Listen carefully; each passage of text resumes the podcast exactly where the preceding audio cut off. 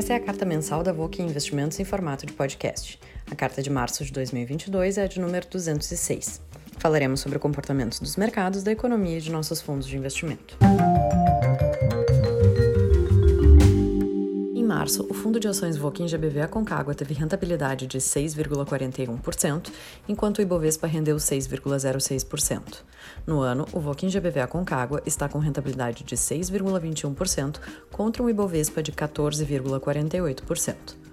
O fundo de ações Voquin K2 Long Bias teve rentabilidade de 6,69%, enquanto o Ibovespa teve rentabilidade de 6,06%. No ano, o fundo Voquin K2 está com rentabilidade de 7,97% contra um Ibovespa de 14,48%. Já o fundo multimercado Voquin Everest teve rentabilidade de 2,98%, enquanto o CDI teve rentabilidade de 0,92%. No ano, o Voquin Everest está com rentabilidade de 5,04% e o CDI 2,42%. Na primeira parte da carta, apresentaremos os comentários da Voking sobre o mês de março. Olá a todos que nos escutam. Quem fala é Frederico Von Tobel, falando para a carta mensal da Voking Investimentos de março de 2022, carta de número 206. Não acreditamos em ninguém, nem numa única frase bonita. Essa frase é de, do presidente da Ucrânia, Volodymyr Zelensky, após a Rússia dizer que reduziria as ações militares contra a Ucrânia na semana passada. Prezados co-investidores, até o momento em que escrevemos e lemos essa carta, infelizmente a guerra na Ucrânia continua. Sem um acordo de cessar-fogo, ucranianos e russos continuam sendo mortos diariamente. Numa guerra que já matou milhares de pessoas e que não terá ganhadores, mas somente perdedores e seus efeitos serão sentidos em todo o mundo por um bom tempo. Já são mais de 4 milhões de refugiados, mulheres, crianças e idosos especialmente, nessas primeiras cinco semanas de guerra, e é o maior número de refugiados desde a Segunda Guerra Mundial. Além da Polônia, vários outros países europeus estão recebendo refugiados. A Ucrânia continua resistindo heroicamente. E mesmo com todas as sanções econômicas impostas pelos países do Ocidente, a Rússia segue atacando. Como o segundo maior exportador de petróleo do mundo, maior fornecedor de gás para a Europa e possuidora de bombas atômicas, a Rússia continua impondo suas condições para um possível cessar-fogo, mesmo que isso custe uma grande queda em sua economia no curto e médio prazo. No início desse 2022, antes mesmo do início da guerra, a economia mundial já sofria com a inflação, causada pela pandemia e quebras nas cadeias de suprimentos. Agora, com a guerra, a ameaça da inflação se agravou, especialmente pela alta nos preços do petróleo. O primeiro trimestre de 2022 foi o pior trimestre para alocação de capital nos Estados Unidos desde 1980. A grande maioria dos investidores em renda variável e em renda fixa tiveram resultados negativos nesse trimestre. O índice S&P 500 das 505 maiores empresas americanas, mesmo tendo subido em março e com, eh, com a expectativa do fim da guerra, no trimestre acumulou queda de 4,9% até final de março. Os treasuries, que são títulos de dívida americana, títulos de renda fixa, caíram 5,6%. E os títulos investment grade, que são títulos de renda fixa com baixo risco de crédito, caíram 7,8% nesse primeiro trimestre. Nesse ambiente de inflação alta, em que os bancos centrais já estavam prevendo necessidade de elevação de taxa de juros para conter inflação, uma guerra agora que pressiona os preços do petróleo para uma inflação ainda maior faz com que a expectativa de alta de juros aumente ainda mais. Assim, poucos foram os investidores globais que escaparam de perdas até aqui neste ano de 2022. Sabemos que uma das melhores formas de se proteger da inflação é estar comprado em ações de empresas, especialmente se estivermos bem comprados em ações com bom potencial de valorização, pelos seus fluxos de caixa futuros. Em fevereiro, digo, em março, nossos fundos de ações, Volkin Aconcagua e Volkin K2, tiveram valorização de mais 6,41% e mais 6,69%, respectivamente, acumulando altas de mais 6,21% e mais 7,97% neste ano. Na parte da carta que fala dos fundos de ações, temos explicações mais detalhadas. Nosso fundo multimercado Volkswagen Everest teve valorização de mais 2,98% no mês de março e acumula mais 5,04%, ou seja, 207,9% do CDI no ano, conforme explicação também mais detalhada à frente na carta. Tanto em nossos fundos de ações como em nosso fundo multimercado, nosso primeiro objetivo sempre é proteger o patrimônio a nós confiado, para depois pensarmos em multiplicá-lo ao longo do tempo da melhor forma possível. Sabemos que os preços das ações oscilam por diversas razões, algumas que independem dos resultados operacionais das empresas. Nosso objetivo sempre é buscar comprar bem ou, em alguns momentos, esperar.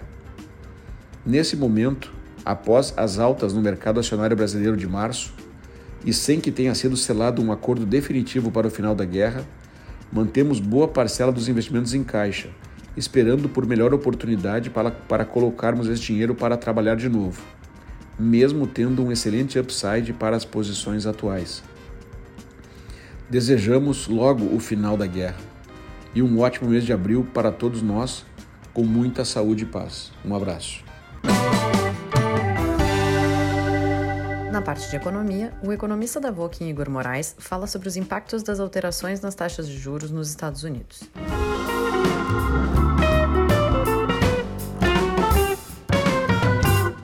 O que já estava preocupando na economia americana, a maior inflação ao consumidor em 40 anos, ficou pior com o conflito russo-ucrânia e que teve como fator de impulso a alta no preço do petróleo e seus efeitos derivados em demais produtos. Essa mudança abrupta de cenário em março, em relação ao que se imaginava apenas dois meses antes, precipitou ações por parte do Fed, Banco Central Americano, a fazer dois movimentos importantes. Primeiro, interromper a compra de ativos, no que se conhece como QE, Quantitative Easing. Segundo, elevar a taxa de juros básicas em 0,25 ponto percentual. Complementa esse movimento a sugestão em ata de que novas elevações dos juros ocorrerão nas reuniões seguintes. Com isso, analistas já dão como certo que o juro nos Estados Unidos termine o ano no intervalo 1,75 2 pontos percentuais.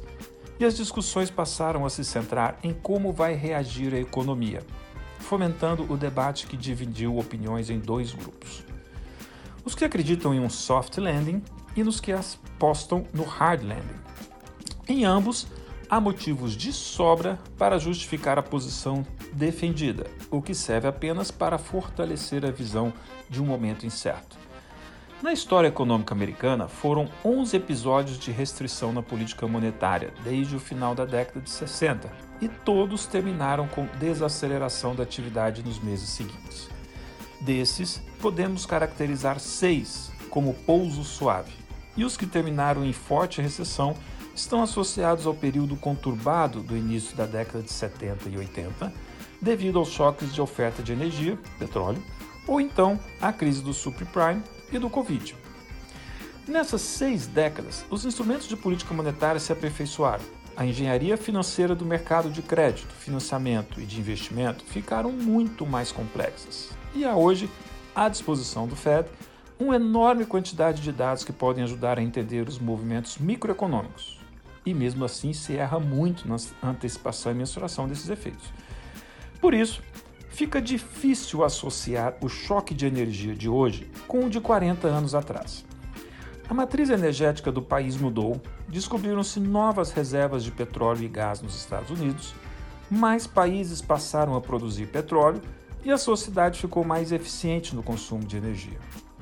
Apesar disso, a dependência das famílias com o consumo de gasolina ainda é grande, a ponto de afetar o humor em relação ao futuro. Com a alta dos combustíveis, que beirou os 40% nos últimos 12 meses, o sentimento do consumidor caiu e as expectativas de inflação ficaram maior no horizonte. Para esse segmento da sociedade, o hoje determina a visão do amanhã, e aqui as expectativas estão desancoradas. Se as pessoas esperam inflação maior, elas podem exigir salários maiores. Economistas denominam esse movimento de catch-up. E se isso acontecer, a inflação se torna mais resiliente, exigindo ações mais enérgicas por parte do Fed, que acabam resultando em recessão.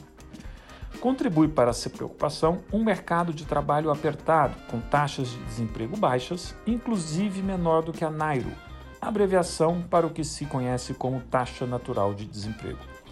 Uma definição para um patamar que seria neutro do ponto de vista inflacionário. Esses dois fatores, expectativas desancoradas e desemprego muito baixo, fazem parte dos argumentos do grupo Hard Landing, que citam que o Fed está operando atrás da curva, ou seja, atrasado. Por outro lado, quem acredita no soft landing aponta um termo técnico para acreditar que os efeitos inflacionários do mercado de trabalho são menores, a curva de Phillips. Teoricamente, essa especifica que existe uma relação não linear entre inflação e desemprego, com o primeiro aumentando quando esse cai. Mas as evidências mais recentes assinalam que essa relação, mesmo existindo, é baixa. Ou seja, há um pequeno risco de que trabalhadores possam reajustar salários em termos reais em ritmo acelerado. O segundo argumento está relacionado ao balanço patrimonial do Fed. Com as compras passadas, que atingiu os 9 trilhões de dólares, o horizonte de um ano tem pouco mais de um trilhão de títulos que estão vencendo, o que significa que, naturalmente, haverá um enxugamento de liquidez na economia, facilitando o pouso suave. Outros dois argumentos seriam: a persistência da inflação nos Estados Unidos é quase nula, portanto, quando os choques de oferta se dissiparem, ela cai fortemente. E segundo, enquanto as expectativas de inflação ao consumidor estão desancoradas, as que estão relacionadas ao mercado permanecem apontando 2,5% de inflação para o horizonte de um ano e menos de 2% para três anos. O fato incontestável é que a atividade econômica nos Estados Unidos irá desacelerar nos próximos meses, com o PIB crescendo perto de 2,4% esse ano e 1,5% em 2023. Na minha opinião, nem soft nem hard. Na verdade, nem haverá pouso.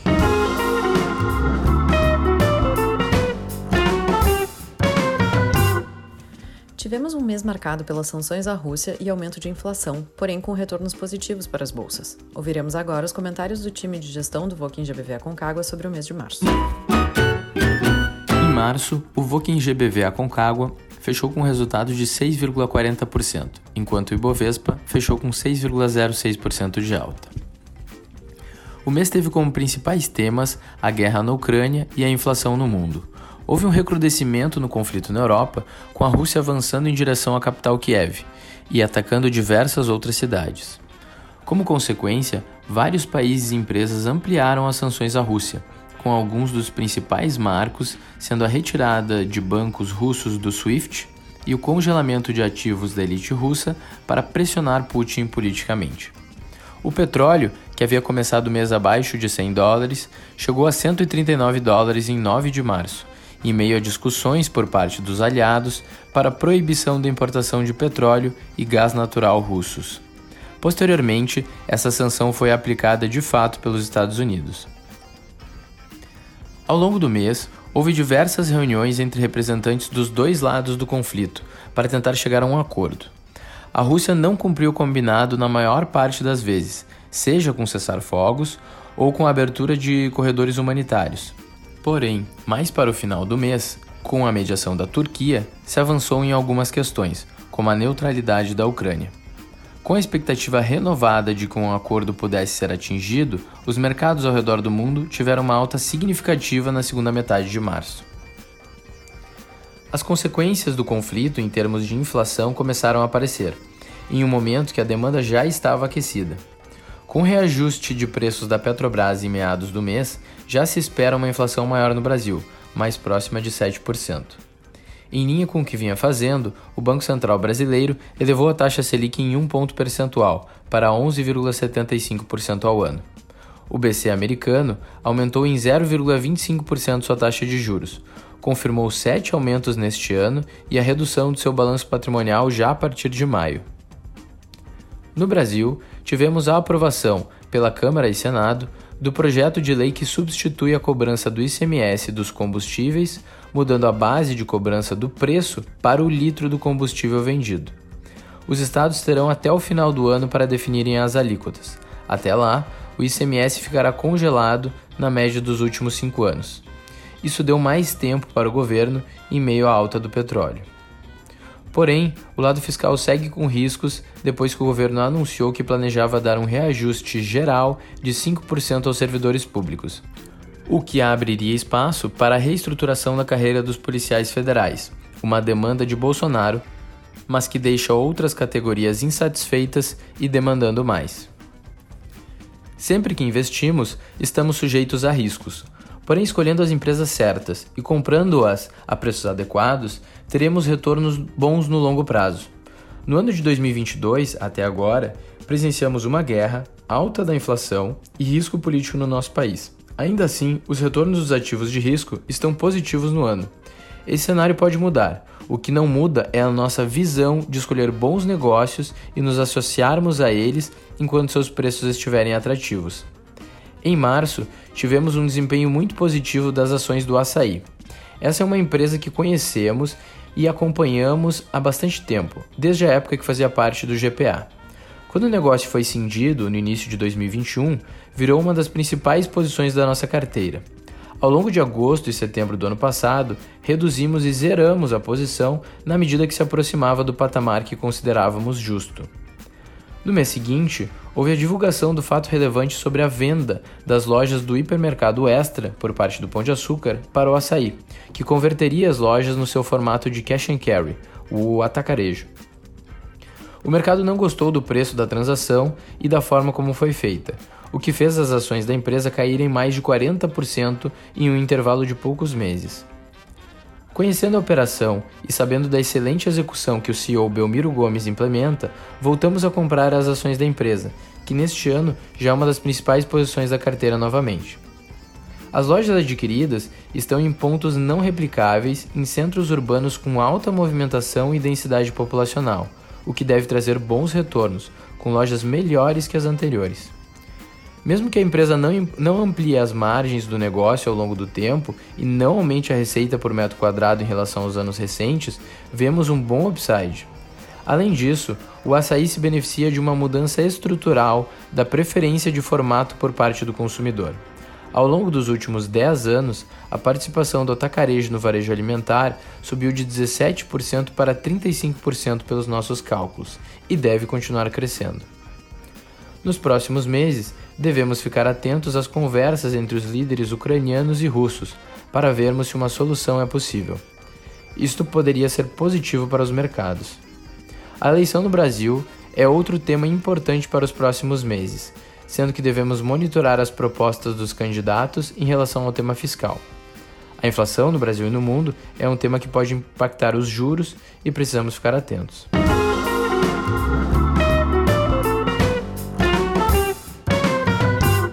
Apresentaremos agora os fatos relevantes das principais empresas da carteira do fundo Voking K2 Long Bias. O Banrisul anunciou a distribuição de 50% do lucro líquido de 2022 em proventos para os seus acionistas, a serem repassados via pagamento de dividendos ou juros sobre capital próprio. O banco também informou o encerramento da busca por parceiros para captação de recursos em sua subsidiária Banrisul Cartões, citando o não recebimento de propostas alinhadas ao seu interesse e as condições atuais de mercado desfavoráveis. A Itaúsa efetuou a venda de 2,14% do capital social da XP pelo valor aproximado de 1,8 bilhão de reais, considerando a taxa de câmbio de 4,91 em 22 de março. Com isso, sua participação na corretora foi reduzida para 11,51% e a operação irá impactar positivamente em 1,1 bilhão nos resultados do trimestre, deduzindo os impostos. A Itaúsa também formalizou uma oferta conjunta com a Votorantim para aquisição de 14,86% da CCR. Caso aprovado, o investimento atribuído à holding será de 2,9 bilhões de reais por 10,33% de participação.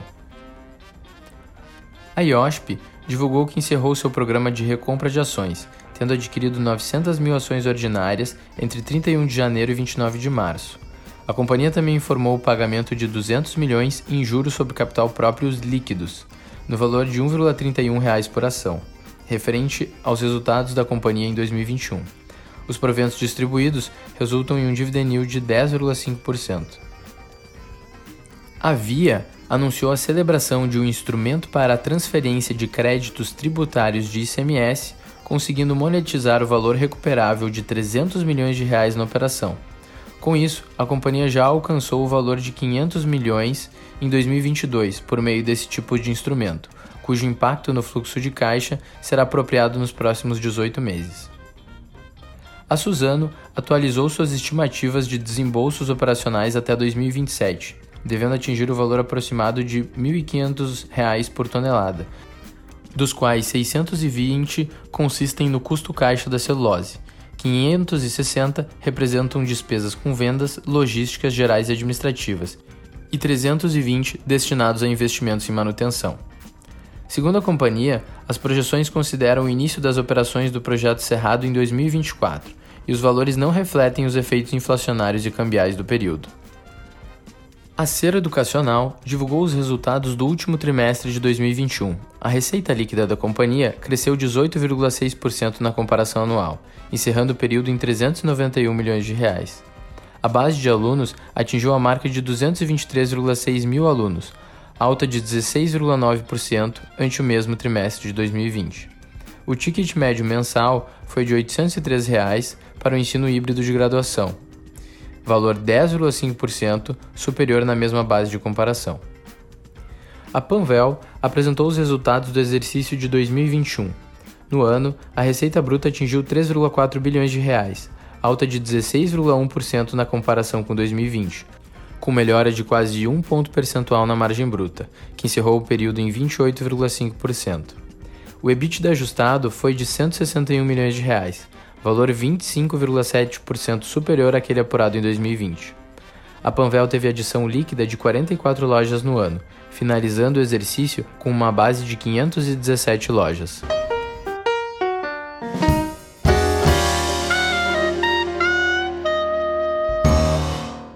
Na última parte de nossa carta, apresentaremos os comentários do Comitê de Gestão de Multimercados sobre o mercado e os fundos investidos pelo Voking Everest. Mês de março se iniciou com a forte apreensão da invasão russa na Ucrânia, num ambiente ainda de muita incerteza com relação a como o conflito poderia escalar para uma guerra envolvendo mais países, assim como os efeitos econômicos das fortes sanções aplicadas à Rússia, envolvendo principalmente um choque de oferta em commodities de energia, petróleo e gás. Com o passar das semanas, aparentemente houve uma redução na intensidade dos ataques, e inclusive algumas indicações iniciais de cessar fogo. Isso reduziu a probabilidade de um envolvimento direto de outros países, assim como de uma nova rodada de sanções contra a Rússia, proporcionando um recuo importante nos preços de diversas commodities que vinham aumentando cada vez mais a perspectiva de elevação da inflação em diversos países. Cabe destacar também que em março o Banco Central dos Estados Unidos implementou o primeiro aumento de juros desde dezembro de 2018 passando agora para o patamar de 0,25% a 0,50% e com perspectiva de que possa chegar a próximo de 2% até o final do ano, na tentativa de conter o avanço da inflação no país, que atingiu em fevereiro o maior patamar acumulado em 12 meses dos últimos 40 anos. Conforme esperado pelo mercado, em março o Banco Central do Brasil reduziu o ritmo de alta da Selic e implementou elevação de um ponto percentual, levando a taxa básica de juros para 11,75% ao ano em seu nono aumento consecutivo, maior patamar desde abril de 2017 e com expectativa de que o ciclo de alta se encerre em 12,75%. O ritmo de alta na taxa impressiona pela magnitude, lembrando que um ano atrás a Selic estava em 2,75%, o que irá trazer impactos não só no nível de atividade econômica, mas também acaba gerando rebalanceamentos em portfólios de investimentos. O ambiente externo mais favorável proporcionou um desempenho bastante positivo para os ativos locais, com o Ibovespa encerrando o mês com forte alta de 6,6%, o dólar em queda de 8,16% frente ao real e fechamento das curvas de juros reais. O Everest encerrou o mês com alta relevante de 2,98%, ante alta de 0,92% CDI. e acumulando alta de 5,04% no ano contra 2,42% do CDI, o equivalente a 207,9% do CDI no ano. O desempenho teve contribuições relevantes em um primeiro momento das posições favoráveis à alta de juros e inflação em diversos países detidas pelos fundos multimercado macro, e, em um segundo momento, pela rápida recuperação dos fundos com exposição em ações no Brasil. Os fundos de melhor desempenho foram os multimercados macro SPX Limits, o fundo direcional em ações GBV Aconcagua e o multimercado Absolute Vertex. Os de pior desempenho foram fundos com posições relativas em ações IP Value Hedge e Biuna STLS. O único ajuste na carteira realizado em março foi o aumento da posição direcional em títulos pré-fixados, que hoje representa 2,30% do patrimônio do fundo. A perspectiva de que o conflito na Ucrânia esteja se encaminhando para uma resolução, apesar de que ainda não exista nenhum tipo de acordo entre as partes, afasta a possibilidade de uma guerra em larga escala e que certamente traria impactos geopolíticos mais profundos. Analisando o bom desempenho obtido pelo Everest nesse primeiro trimestre, identificamos que a maior contribuição positiva no ano foi de posições favoráveis à alta de inflação e juros em diversos países, movimentos que não são necessariamente positivos para o desempenho econômico global. Seguimos com uma visão relativamente cautelosa com relação ao ambiente macroeconômico, em função dessas pressões inflacionárias globais, assim como do ambiente político no Brasil, que deverá ser bastante desafiador nos próximos meses com a corrida eleitoral que começa a ganhar cada vez mais tração. Mantemos a visão de que a diversificação atual da carteira permanece adequada para superar o CDI de forma consistente no longo prazo. Encerramos aqui o podcast de março. Desejamos que tenhamos todos um ótimo mês de abril. Até o próximo mês.